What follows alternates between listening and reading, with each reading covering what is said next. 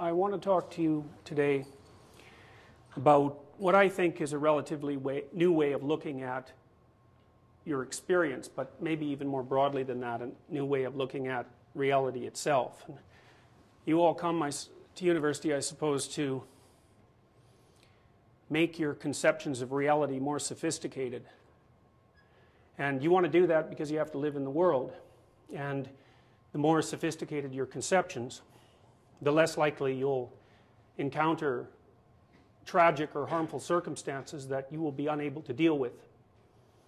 It really matters if you know what you're thinking and you know how to think.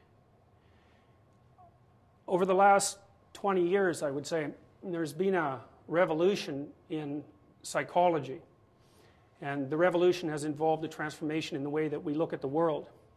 And that's what I want to talk to you about today. I entitled this talk Reality and the Sacred. It's a strange title for a talk to modern people because we don't really understand what the sacred means unless we live within a worldview that's essentially,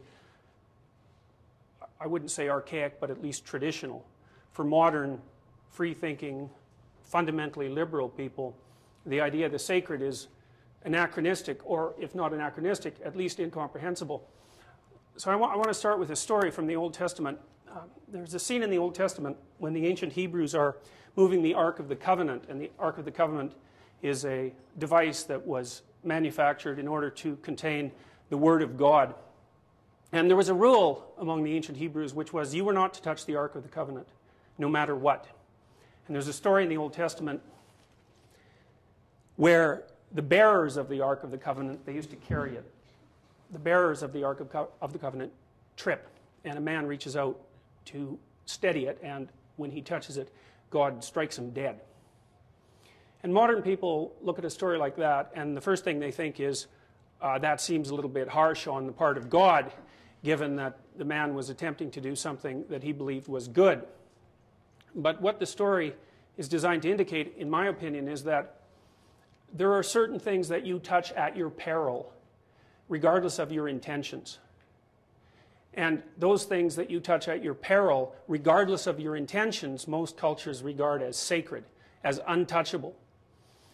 I want to make a case for you today that those things exist and also why they exist and why it's necessary for you to know that they exist. I would also say that if you're properly educated in the university, especially with regards to the humanities, which are in some conceptual trouble at the moment, what you are, what essentially happens to you is that you're introduced in a relatively secular way to the concept of the sacred. You're here in the university to learn about the eternal values of humankind. And I think that people who tell you that those values do not exist or that they're endlessly debatable do you an, an unbelievable disservice. Now, I'm going to tell you first how you think about the world, I think. So, this would be a Newtonian view of the world. It's Newtonian and deterministic. And it's a worldview that dominated psychology and economics and anthropology and political science, you name it, for probably 400 years. But it's come to a crashing halt in the last 50 years. And the consequence of that, consequences of that have been manifested in a number of domains. The old world presuppositions are something like this. The world is made out of objects. When you look at the world, you see the objects. There they are in front of you. As a consequence of seeing the objects, you think about what to do. And after you think about what to do in presence of the objects, you act. Now that seems self-evident because when you look at the world, there the objects are. And it appears to you that you see them, and then you think about them, and then you act. But there's a real problem with that. First problem is use half your brain to see, literally. Human visual cortex is a very large part of your brain. And the reason that the visual cortex is so large is that seeing is, as far as we can tell, actually impossible. Now, the fact that seeing, perception, is impossible wasn't discovered by psychologists and it wasn't discovered by philosophers. It was discovered by people who, working, who were working on artificial intelligence and trying to make artificially intelligent machines. The presupposition of the people who were making intelligent machines was the hard part of interacting with the world is figuring out what to do once you see the objects. But it turned out that making machines that could see objects was impossible. And the reason for that is that boundaries between objects are not obvious. They're not obvious at all. In fact, it's very difficult to understand how it is that we separate things up at all. Now, let me give you an example. So, if you think about yourself, when you look in the mirror, you see yourself as an object. You see your eyes, you see your nose, you see your face, you see your body. And that's pretty much what you see when you look at other people. But that isn't all there is to you. In fact, that's hardly any of what there is to you. So you could say, for example, you exist at the level of the quantum particle. You can't perceive that. In fact, people didn't know that until 75 years ago. Above that level, you exist at an atomic level, and then a molecular level. And then you exist at the level of complex organs, and then the interactions between those organs. And then you, and then your family, and then the groups that your family belong to, and then the ecosystem that the groups of your, or that, that all your groups belong to, and on and so on, so on and so forth until what it is that you are can expand to encompass virtually anything. Now, when you look at yourself, you don't see that. You see yourself at a certain level of resolution. When you look at the world, you see yourself at a certain level of resolution. But all those other levels are equally real and equally relevant. And we, in fact, have very little idea how it is that you're only able to see what you see. Almost nothing has obvious boundaries. And this has real world consequences. It's not something that's merely abstract. The technical term for this problem, the problem of how to bind your perceptions, to limit them, is called the frame problem.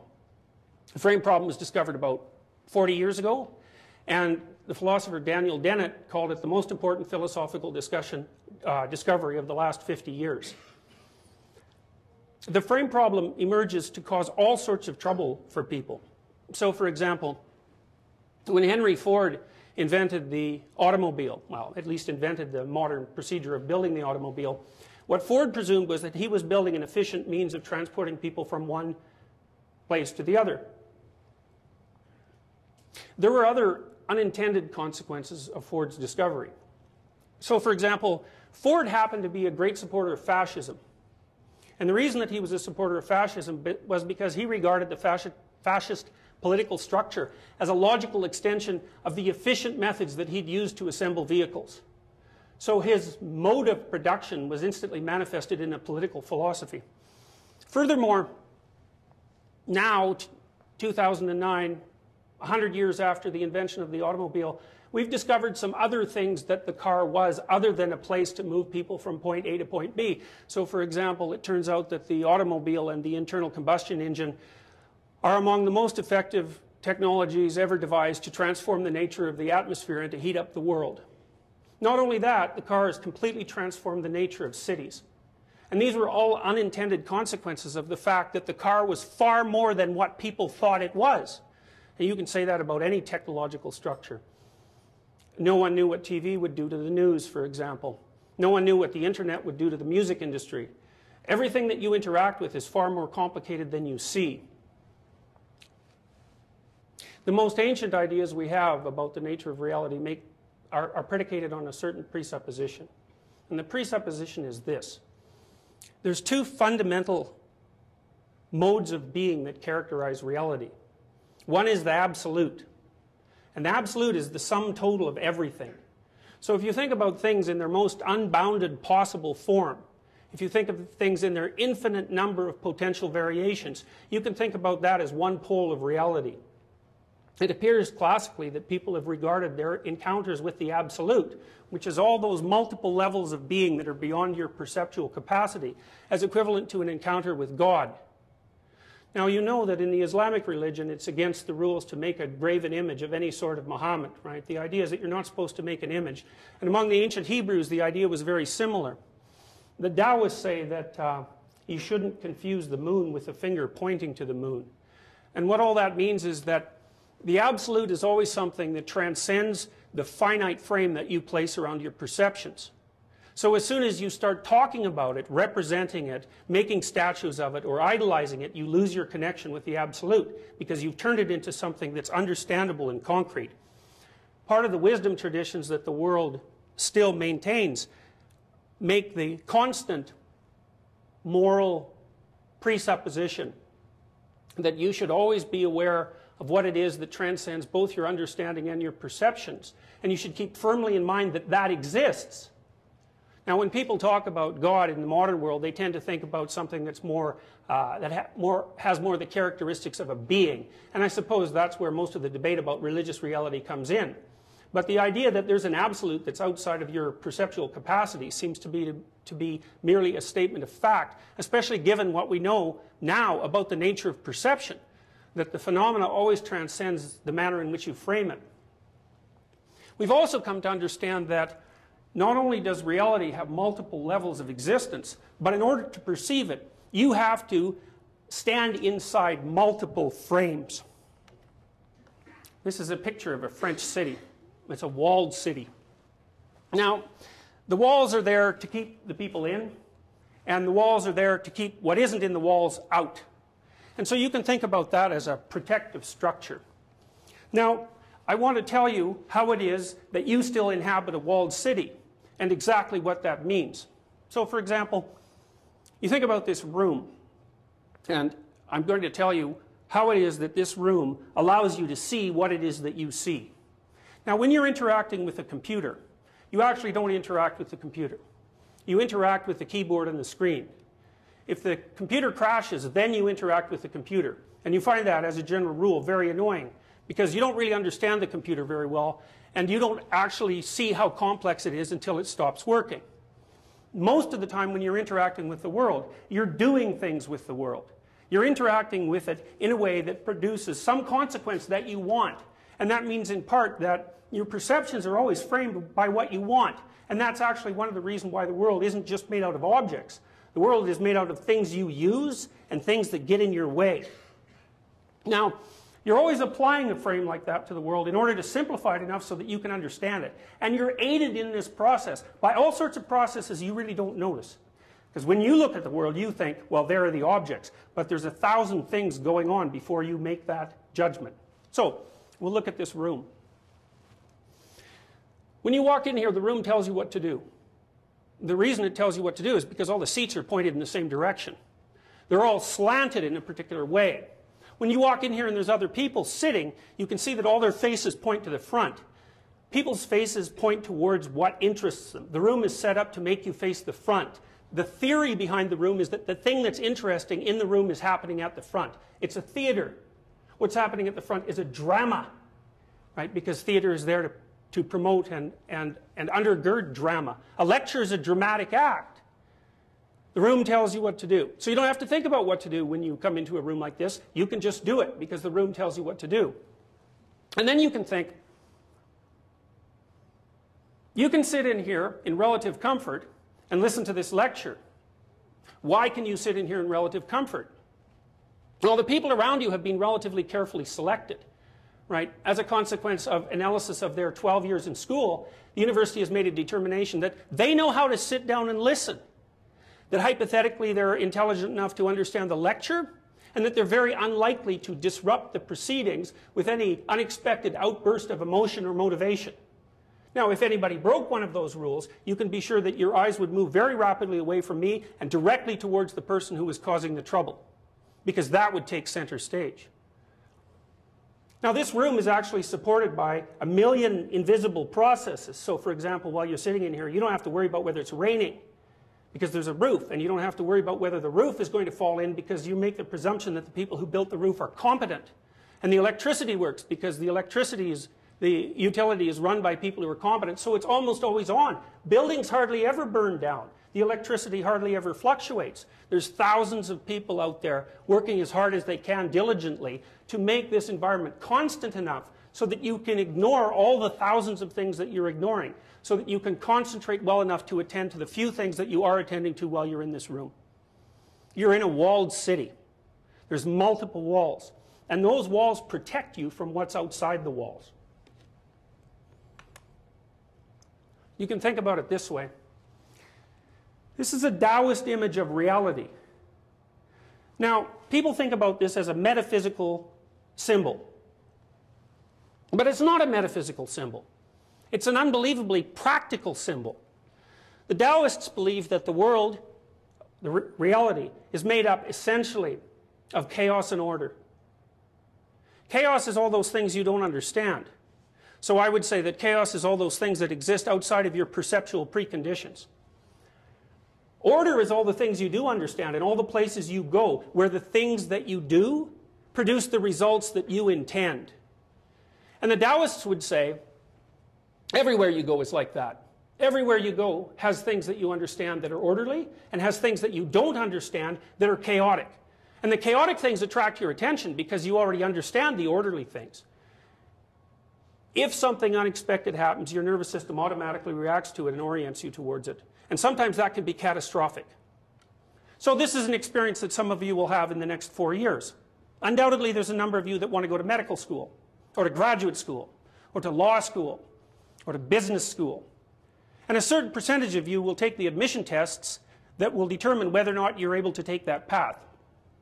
And a certain percentage of you will score below the 50th percentile on those tests. And that will mean you will not be going to those institutions. And when that happens, first of all, you'll shake and tremble when you open the envelope to find out your results. And second, if you haven't achieved the score that you expected that you, will, that you achieve, your world will fall apart. And what that'll mean is that you descend from the domain of order into the domain of chaos. And that happens to people all the time. It happens to people when they develop an illness that's serious that they can't control. Because then their body stops becoming something they can predict and starts to become some, something that they can't predict. It happens to people when they're in an intimate relationship and they're betrayed. They assume fidelity and the person tells them that they've had an affair. That's chaos. That means you didn't know who that person was. The future you imagine no longer exists. Your perceptions of people are erroneous at some level of analysis that you don't understand. It's conceivable that you're naive beyond belief and that everything you believed about yourself and other people up to that point is false. And when a revelation occurs that knocks out one of the walls that supports you and you descend accidentally into chaos, you'll regard that as one of the worst experiences of your life. When that happens to you, your brain knows exactly what to do. It stops thinking about the future. It stops saving up resources for the future. It puts you in emergency preparation mode so that you're ready to do anything at the drop of a hat because you don't know what to do. So your body prepares to do everything. It shifts your cortisol levels up. It activates your left and right uh, uh, cortices. Your limbic system and your motivational systems are disinhibited, turned on, and you sweat and you can't sleep because the orderly structure that you thought you inhabited, that provided you with security and direction, has now disappeared.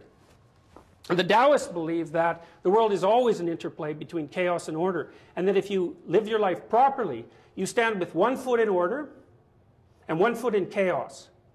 Because if you're only in order, nothing that's interesting ever happens to you. Nothing is anything but a repeat of all, of all the things that you already know. That's the state that fascists desire because fascists desire things to be exactly the way they are forever.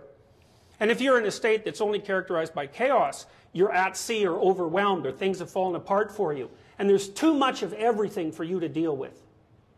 Now, the Taoists, being very wise people, know other things as well. They know, for example, that chaos can turn into order. That's why there's a white dot in the middle of the black paisley. And they know that order can turn into chaos, which is why there's a black dot in the middle of the white paisley. And the Taoists believe that a meaningful life, the optimally meaningful life, is to be found on the border between chaos and order. And I would say that your nervous system tells you exactly when you are there, and it's a kind of place. And you can tell when you're there because you're secure enough to be confident, but not so secure that you're bored. And you're interested enough to be awake, but not so interested that you're terrified. And when you're in a state like that, when you find things interesting and meaningful, time slips by you and you're no longer self conscious. This is a medieval Christian representation of the nature of reality.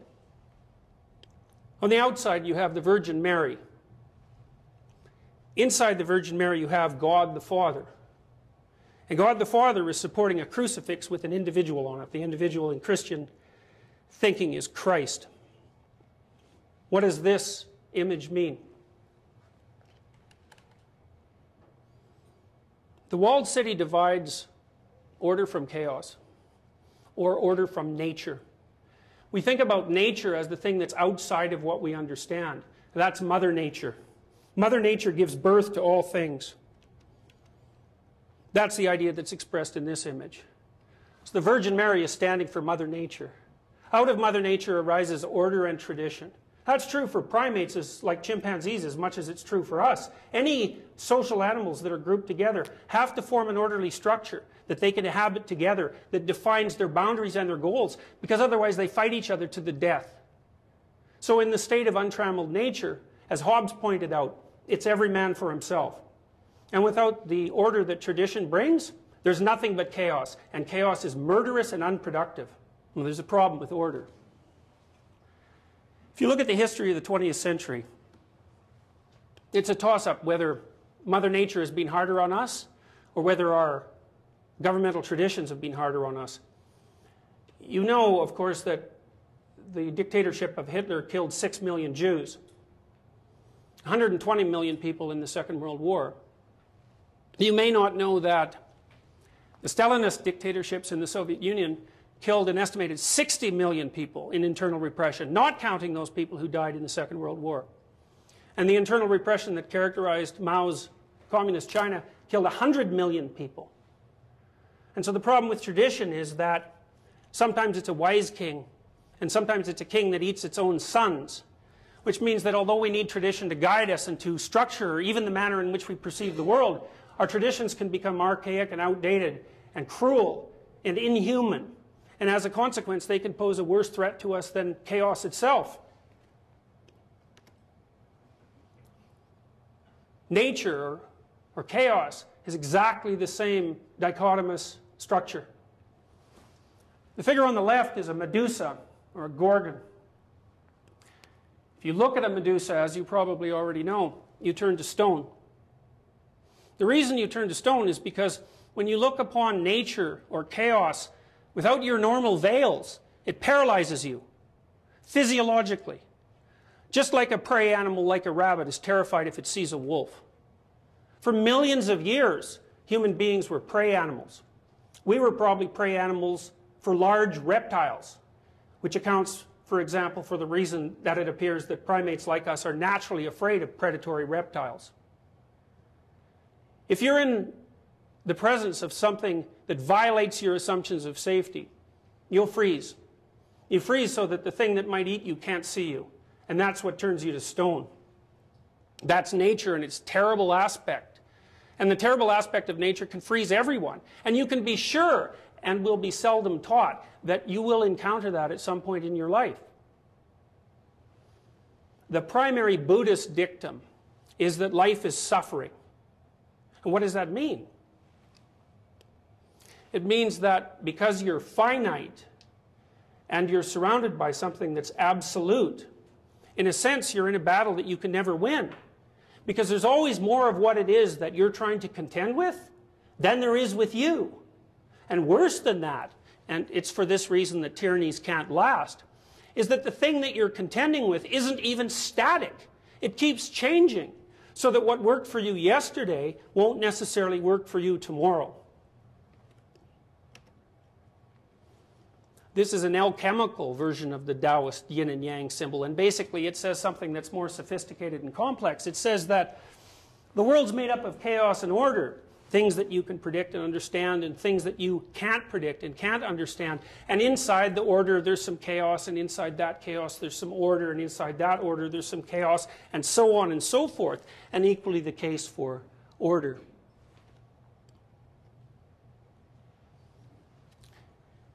You have Mother Nature, representation of chaos, sometimes positive, sometimes negative. You have a representation of the Great Father, that's security and tyranny, two things you'll always have to contend with. And finally, in this representation, you have a representation of the individual, at least a Christian representation of the individual, and that's Christ. And it's a terrifying representation. It's a remarkable representation because it's not a representation of transcendence. It's a representation of suffering. And it's a funny kind of representation of suffering because the manner in which the story unfolds is this. Christ as the archetypal individual, the model for individuals from a psychological or mythological perspective, knows that he's limited and knows that he's doomed to both suffering and death. In the Garden of Gethsemane, the night before his crucifixion, he has an argument with God, and the argument basically is uh, Do I actually have to do this? And the answer is twofold. Well, no, actually, you don't have to accept your suffering. But you don't have to voluntarily accept your suffering, but there are consequences if you don't. Now, the Christian story is predicated on the idea that if you voluntarily accept your suffering, you can simultaneously transcend it. It's a remarkable philosophy, and it's also something that we have very good support for from a psychological perspective. So, for example, if I'm treating someone who has an anxiety disorder, a panic disorder, who can't go out of their house without their heart rate elevating and without collapsing into a panic stricken heap, without visiting the emergency ward every time their heart rate accelerates, every time they're in a subway, or every time they're in a mall, so they're so terrified of existence they can't even get out of their house. The way you cure that person is by getting them to voluntarily approach the things that they're afraid of. And it turns out that physiologically, if I force you to accept a certain kind of challenge, your body will go into emergency preparation mode and you'll become stressed, and that stress will cause you physiological damage, including brain damage if it's sustained for long enough. But if I present you with the same challenge and you accept it voluntarily, your brain doesn't produce stress hormones and completely different physiological systems kick in. And what that means is that people have evolved two modes for dealing with the unknown. One is voluntary approach, and the other is panic stricken paralysis and flight. In this representation, you can see that there are crowds of people standing in the wings of the open statue, looking at the crucified individual. It's a very strange thing, but you know, you still see this, you still see people doing things like this that they don't notice. Um, I went to a museum in New York, and there were a, very large number of paintings there from the late Renaissance, and they were all religiously themed, like medieval paintings, except they, um, they featured recognizable individuals. And people had come from all over the world to look at those paintings. They were extremely valuable paintings. You know, they were painted by Michelangelo or Leonardo da Vinci, and um, each of them was probably valued for reasons that are very difficult to understand at something approximating hundreds of millions of dollars. The late Renaissance was the first time in human history where human beings dared to presume that sacred images could be given an individual human face. And that idea was actually what launched the Enlightenment and launched the development of modern culture. The late Renaissance thinkers, the artists in particular, were the first people to posit that there was some direct relationship between these sacred images and actual people. And people come from all over the world to look at these paintings, even though they don't understand what they mean. I want to show you some images that describe how the idea of the suffering individual developed and what that means. The first thing I want to show you is this picture of St. George and the Dragon. Now, you know the, the main street that runs through the university is named after St. George, right? This is a very old image. Um, the oldest story we know, which is a Mesopotamian creation myth, features a, a god who confronts a reptilian monster and makes the world as a consequence of the conflict. He faces her, she's terrifying, he cuts her up into pieces, and out of the pieces he makes the world. Now, the Mesopotamians, 5,000 years ago, We're trying to figure out what the nature of individuality was and what the nature of consciousness was. And their presupposition, which was dramatized, because these people told stories, they didn't think the way we think in, in, in, in explicit, philosophical, logical, uh, uh, with, with philosophical processes. They thought in stories, which is a natural way for people to think they came to the conclusion that the object of their ultimate worship was the God who confronted the dragon of chaos, cut it into pieces, and made the world.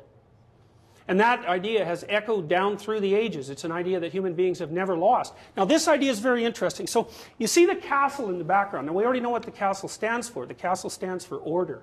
And it's a multi walled castle because everyone's protected by multiple walls. But those walls are constantly breached. Now, young people, especially modern young people, are often very cynical about the traditions that they inhabit. They're cynical about them because they see the fact that the world is theoretically devolving into some kind of environmental catastrophe. And they're cynical because there's still war and because there's still hunger. They're cynical because often the people who are teaching them the traditions don't seem to believe in them themselves. And it's very easy for young people to look at the traditions that were and to notice the breaks but the truth of the matter is, is that throughout human history, tradition has always been anachronistic and out of date. And what you see in images of St. George and the dragon is that the dragon's always breach the walls, which means that tradition is always under attack from chaos. Well, of course it is, because the future is different than the past. But that doesn't mean that the past should be abandoned, because if you abandon the past and you knock down all your walls, you fall into a pit of chaos. And that, classically speaking, is indistinguishably, indistinguishable from hell. And I can tell you that if you spend long enough in that state, you'll become bitter and cruel because that's what happens to people who suffer endlessly. St. George is a different kind of individual. When the walls come crumbling down, as they always do, he decides to go out and to confront the dragon. Now, dragons are very strange creatures, as you may have already noted. First of all, they don't exist. Second of all, they have very weird propensities. So, for example, they hoard gold, and they tend to trap virgins in their lair, which uh, you will also admit is very strange behavior for a reptile. Now, the idea behind this is that it's a very, very complicated idea, and it's all presented pictorially. The idea is that the thing that lurks underneath, if you look to the right of the picture, you can see that there's a cave. The cave goes way down into the ground, and way down into the ground is the terrifying place that's underneath everything. The dragon crawls out from time to time to threaten the structure of everything that's known. St. George comes out to confront the dragon voluntarily, overcomes it, and in this image, rescues the virgin that the dragon has been guarding. It's a very complicated story. It means that the things that terrify you contain things of value. That's also what the image of the gold that the dragon hoards represents. It means something else as well. It means that the individual man who's likely to go out and confront chaos when tradition is crumbling is more likely to find a mate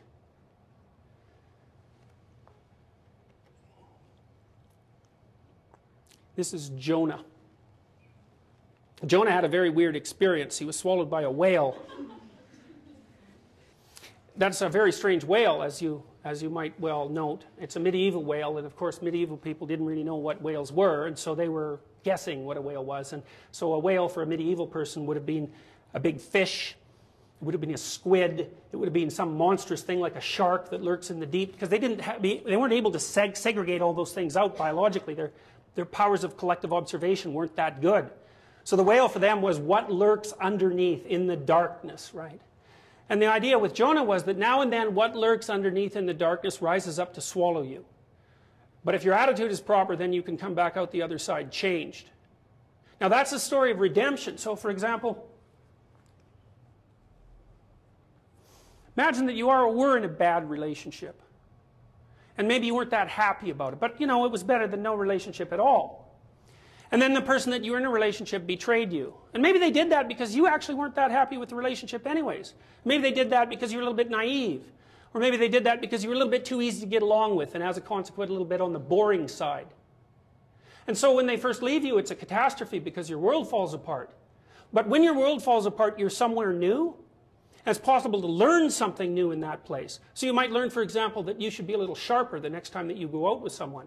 Or you should be a little bit more careful about picking up on clues that your partner's bored with you. Or that maybe you should stop associating with lying psychopaths and your life would be a lot more positive.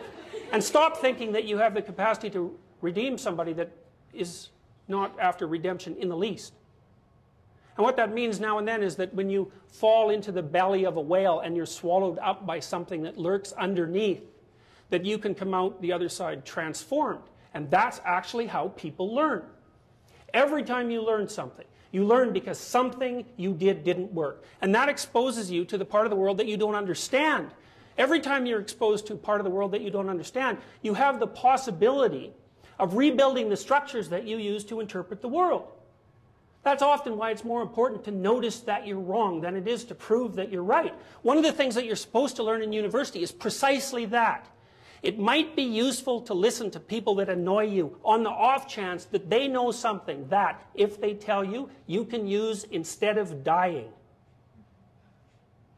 Talking to people who agree with what you say is like walking around in a desert. You already know everything that they say. The reason you're associating with them in that situation is so that they never say anything that challenges you because you're afraid that if you go outside of what you understand, that you won't be able to tolerate the chaos. But it isn't the case. People have an unbelievable capacity to face and overcome things they don't understand. And not only that, that's essentially what gives life its meaning. The Buddhists say life is suffering. And you think, well, if that's the case, why bother with it? And people do ask that question, and they ask it in ways that result in their own destruction, and worse, in the destruction of others. So, for example, people who become particularly cruel, particularly in a genocidal manner, are more than willing to dispense with as many human beings as they, can possibly train their sights on because they're so disgusted by the nature of human limitation that they'd rather eradicate it. And lots of people become suicidal because they can't bear the conditions of their own existence. And suffering is real and it's inescapable. So the question is, what do you do about it? You notice in your own life, and, and you can do this by watching your own life. I often ask my clients to do this. Say, look, Watch your life for a week and pretend you don't know who you are because you don't know who you are at all. What you understand most about yourself are the arbitrary presuppositions that you use to hem yourself in. And you act as if those presuppositions are true so that the revelation of the full nature of your character won't terrify you. People hide in their own boxes, and it's not surprising. But it's not a good idea because life is too hard to hide in a box. You can't manage it if you do that. If you watch yourself for a week, you'll see certain things. You'll see some of the time that you're resentful and annoyed. And those are times when you're either taking advantage of yourself or you're thinking improperly. Some of the time you'll be bored, in which case you're either undisciplined or you're probably pursuing something you don't want to pursue. And some of the time you'll actually be engaged in life. And the times that you're engaged in life, you won't notice that you're there. Right? The dis distinction between subject and object disappears when you're engaged in something that you find meaningful. The purpose of life, as far as I can tell from studying mythology and from studying psychology for decades, is to find a mode of being that's so meaningful that the fact that life is suffering is no longer relevant. Or maybe that it's even acceptable. And I would say as well that people know when they're doing that. You know when you're doing that in part because you're no longer resentful. You think, geez, I could do this forever. Right? There's a timelessness, timelessness that's associated with that state of being. From a mythological perspective, that's equivalent to brief habitation of the kingdom of God. That's the place where you are that's so meaningful that it enables you to bear the harsh preconditions of life without becoming resentful, bitter, or cruel. And there's nothing that you can pursue in your life that will be half as useful as that. Your nervous system, being an evolved structure, is evolved for a universe that is composed of the interaction between chaos and order. Those are the most fundamental constants that we know. They transcend the mere perception of objects. Everywhere you go is chaos and order. Traditional Chinese doctors go into people's houses to diagnose why it is that someone in that house is suffering. And they walk in and they think, there's too much order here. I've been in houses like that. That's a house where all the furniture is covered with plastic. That's a house where if you put a glass on a wooden table, the mistress of the house runs over with the coaster, slips it under immediately, and gives you a dirty look. That's a place where the children never play in the living room. That's a place where the lines in the carpet are vacuumed so precisely that they're actually parallel. That's a place where there's so much order that no one can survive because the person who runs the house is a tyrant and that anyone who's sick in that house is sick because they're suffering from an excess of order. And then you can walk into a house that's completely different, and you can even see this in your own room if you want. Everything's in complete disarray. You can't even look at that place. You're sick the moment you cross the threshold because everywhere you look, there's parts of untransformed chaos yelling to you, do something about this, loser. if you walk into your study and you have a stack of papers in the midst of which is buried your homework, you'll notice that you have a very tough time looking at that stack of papers. And the reason for that is that the stack of papers that you're ignoring, that's aging and causing you more trouble with each passing day, is a porthole into order through which chaos is flowing. And if you ignore that long enough, the chaos will flow through that portal and take over your room and then take over your life. And you might think, well, that's a very strange way of looking at things. And I suppose it is. But just as an experiment to see whether or not this is true, try not paying your taxes for 10 years and see what happens.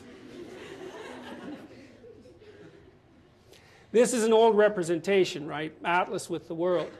Well, it's a representation that says that that's the proper way to live, right? That the way that you live properly so that you can withstand the nature of your own being is to pick up a load that's heavy enough so that if you carry it, you have some self-respect.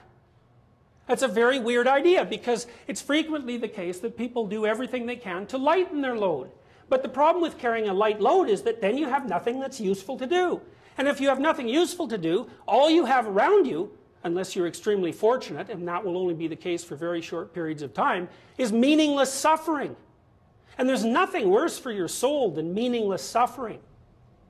If you look around, you see the people that you respect, and, and I don't mean that you think about respecting, I mean the ones that your gut, your whole being, your embodied being tells you to respect, you'll see that it's always people who've picked up something heavy and are carrying it successfully. You think, now that's what it means to be a human being. And when you see that, you can think, well, perhaps life is worthwhile, despite the fact that the essential nature of reality is suffering. There's an old Jewish idea, and the idea is that man and God are, in a sense, twins. It's a very strange idea, but it seems to hinge on something like this. The classic attributes of God, these are the attributes of the absolute, are omniscience, omnipotence, and omnipresence do anything, be anything. Can't translate the other one momentarily. There's a question that goes along with that. What is a being that's characterized by the absolute attributes of God lack? And the answer to that is limitation. And that's an unbelievably interesting idea. And the reason it's so interesting is because one of the things that modern psychology is increasingly telling us is that without the limitation that a creature like us, uh, with the structure of our consciousness, brings to bear on the world, there's no reality. That what reality is is an emergent consequence of the interaction between something that's painfully limited, like us, and whatever the absolute is, which is something that is completely without borders. And what that implies, in a sense, is that without limitation, there's no being. With limitation, there's suffering. Without suffering, then, there's no being. Well, you might think, well, perhaps there should be no being. And lots of people act their whole lives in order to see if they can make that a possibility. And that's really a luxury we don't have anymore. But the alternative is to presume that being is worth the suffering. And to find a mode of being that allows you to make that claim in reality. And I would say, in a sense, that's your existential destiny. And if you're here at university rather than at trade school, your job is to figure out how to be a human being. And that's a much more important job than any specific, time-limited, concrete, pragmatic plan. You have an unlimited possibility for good, really. Individuals are way more powerful than they think. They're more powerful for evil, but they're also more powerful for good. These archaic stories that I've been telling you about, they have something to say to you. They say, life is uncertain. You'll never know enough. And not only that, you never can know enough. And not only that, everything that you stand on is shaky. And then they say, but you still have to stand on it. And while you're standing on it, you have to improve it. And that's how life goes on, and that's how you live your life. And if you forget those things, or if you undermine them, you're in the same situation that the unfortunate man was that I told you about in the Old Testament, who reached out to touch something he should have left alone. To the degree that you're human, you have to abide by a certain set of truths. The truths that I told you about today are, as far as I can tell, something that's close to a minimal set. There's chaos. There's order. You're stuck with both of them. And they both have a cost. And they both have advantages. And your job is to figure out how to serve as the appropriate mediator between the two. And you can tell when you're doing that because when you're doing that, the dismal circumstances of your life manifest themselves to you as eminently acceptable. And it's in that situation that you know that you've placed yourself in a position in nature where everything is in harmony. And that's the place to aim for. Nice talking to you.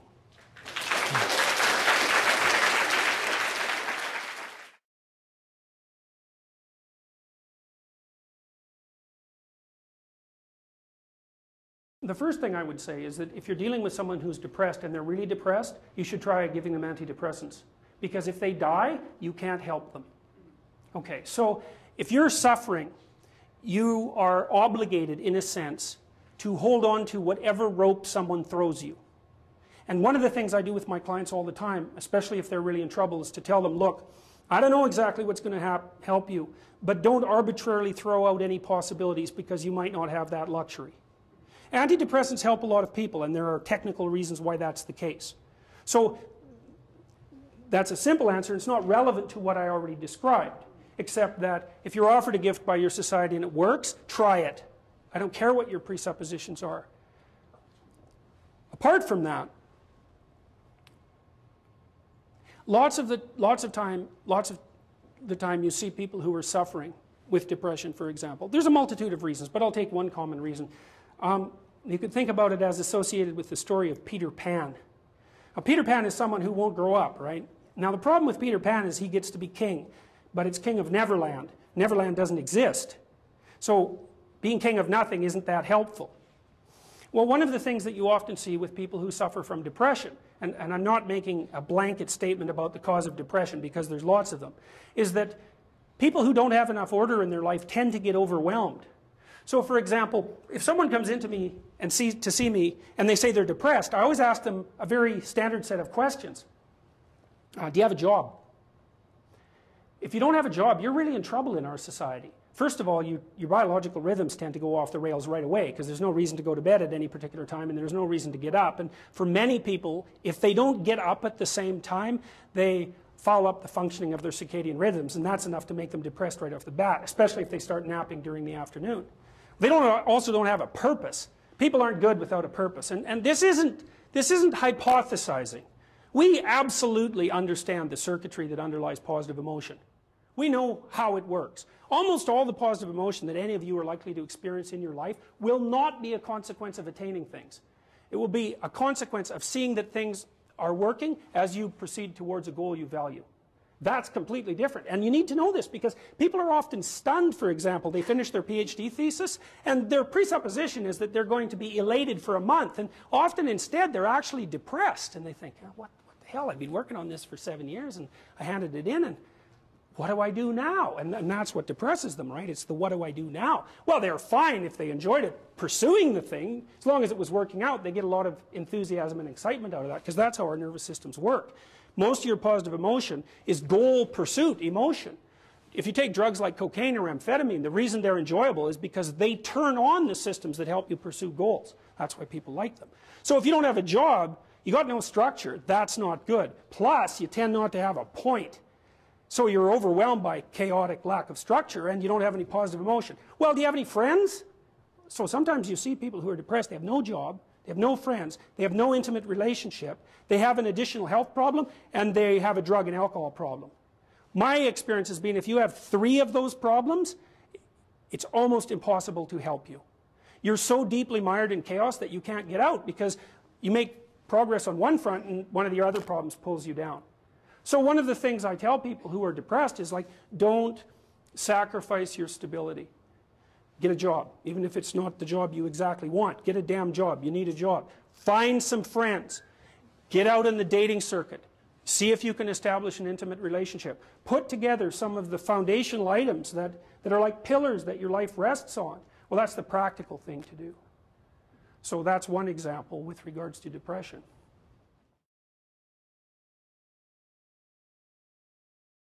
Well, the thing is, you don't just launch it on them, you know. You, you got to negotiate with the person. And you also got to teach them to negotiate with themselves. And th this is something that's very useful to know. You know, um, you can tyrannize yourself into doing things, but I wouldn't recommend it. What, what I would recommend instead is that you ask yourself what you're willing to do. It's a really effective technique. It's like a meditative technique. So, for example, you can get up in the morning and you can think, well, you know, I'd like to have a good day today, so I'd like to go to bed tonight without feeling guilty because I, you know, didn't do some things I said I was going to do, and I, you know, I'd like to have kind of an interesting day. So you got to fulfill my responsibilities, and I want to, you know, enjoy the day. Then you can ask yourself, well, okay, what would I have to do in order for that to happen that I would do?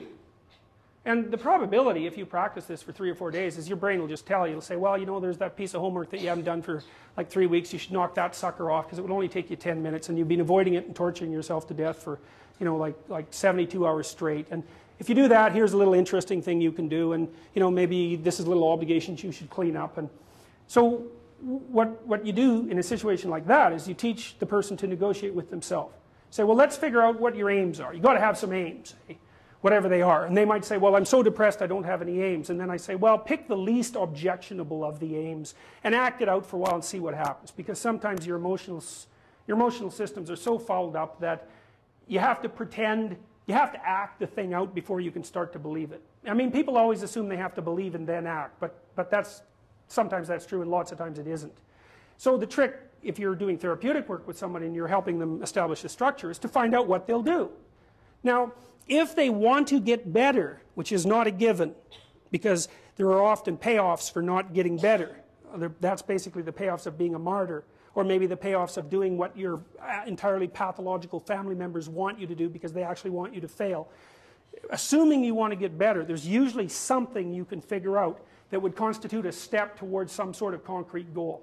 And my presumption, it's a behavioral presumption fundamentally, is that small accruing gains that repeat are unbelievably powerful. So, you know, in, this is another thing to know about in your own life. It's something I learned in part from reading the writings of Alexander Solzhenitsyn, who's a great Russian philosopher and novelist. You know, he said, you can look at your life and you can see what isn't right about it. I mean, all you have to do is look. And then you can start to fix that. And the way you fix it is by noticing what you could, in fact, fix. You know, people are often trying to fix things they can't fix, which I would not recommend, because if you try to fix something you can't fix, you'll just ruin it. Like you can find all sorts of undergraduates who are perfectly willing to restructure the, uh, you know, the, the international economic system who cannot keep their room clean. And there's actually a gap there, you know, which, and it's surprising that people don't actually notice. So I would say, if you pay attention, you can see things that you could fix. They yell at you. They really do. We even know how that happens. Let me, let me give you an example. Because rooms are full of stories. And the stories have, have effects on you. So here's a classic experiment. So you take two groups of undergraduates, you bring them into your lab, and you give one group uh, a multiple choice test that has a bunch of words in it that are associated with being old. And you give the other group the same multiple choice test, except the words are associated with being young. This is independent of the content of the test. It's just descriptions. And then you time the undergraduates as they walk back to the elevators. The ones who read the ones who completed the multiple choice test that had more words associated with aging walk slower back to the elevators. And they don't know that. And they don't know they're doing it. And that, that study's been replicated in various forms many, many times. You're unbelievably sensitive to the story that your environment's telling you. Because your environment is not made out of objects. That's just wrong. Your environment is basically made out of something like tools and obstacles. You're a tool using creature, you're a tool perceiving creature. The things you, like if I take you out of this room and I say, well, what was in the room? You're not going to say, uh, you know, random patterns in the carpet because they're, they're real. They're just as good an object as anything else. You're going to say chairs because you can sit on them, and you're going to say handrails because you can hold them. You're going to say stairs because you can walk down them. That's what you see, and that's what you interact with. And if you pay attention to your environment, which is you, by the way, extended, all of your experience is you. It will tell you all the time what you should do. All you have to do is do it. But then you have to decide if you want to do it. One of the things I've noticed about people, because I've wondered, once I started studying these mythological stories, and I got this idea about the, the fact that life can be meaningful enough to justify its suffering, I thought, God, that's such a good idea. Because it's not optimistic exactly. You know, some people will tell you, well, you can be happy. It's like, those people are idiots. I'm telling you, they're idiots. There's going to be things that come along that flatten you so hard you won't believe it. And you're not happy then. And so if life is to be happy, well, in those situations, what are you doing? Why even live? But that isn't, life isn't to be happy. If you're happy, you're bloody fortunate, and you should enjoy it. You should, because it's the grace of God, so to speak. With regards to, to meaning, I thought, well, people know when they're doing something meaningful. They can tell, so why the hell don't they do meaningful things all the time? It seems obvious. You could do it. I mean, it's hard, you know, because other people want you to do other things, and it's a struggle, but everything's a struggle. And then I thought, well, oh, I get it. I see why. It took me about 10 years to figure this out. People have a choice. Choice number one nothing you do means anything. Well, that's kind of a drag, right? It's meaninglessness of life and all that, existential angst. you know, that's kind of a pain. But the upside of nothing that you do be mean, is meaningful is you don't have to do anything. You've got no responsibility. Now, you have to suffer because things are meaningless, but that's a small price to pay for being able to be completely useless. The alternative, the alternative is everything you do matters. Really. If you make a mistake, it's a real mistake. If you betray someone, you tilt the world a little more sharply towards evil rather than good. It matters what you do. Well, if you buy that, then you can have a meaningful life. But there's no mucking around. It means responsibility. It means that the decisions you make are important. It means that when you do something wrong, it's wrong. Well, do you want that? See, that's a very hard question because people don't always mean the same thing when they say their own moral compass. Now, so here, here, here's, here's what I mean by that technically. Part of the way, the reason that you're able to distinguish between right and wrong is because you are a certain kind of biological organism. And then another reason is that your head is full of other people. Right, all the people you've met, all the people that you've interacted with, they're all telling you a way to behave that's good and a way that isn't. There are circumstances under which your conscience should the, the duty you have to your conscience should override the duty you have to social norms. But before you break a rule, because you think you're going to be doing a good thing, you bloody well better make sure you have your head screwed on straight. Because every time you tell yourself a lie and every time you act out a falsehood, you disturb the pristine integrity of your nervous system, and the reports it'll give you about the nature of the world will be distorted as a consequence of that. So yeah, you have a moral obligation to follow the dictates of your conscience, but you also have a moral obligation to make sure that your life is straight enough so that you can rely on your own judgment. And you can't separate those things.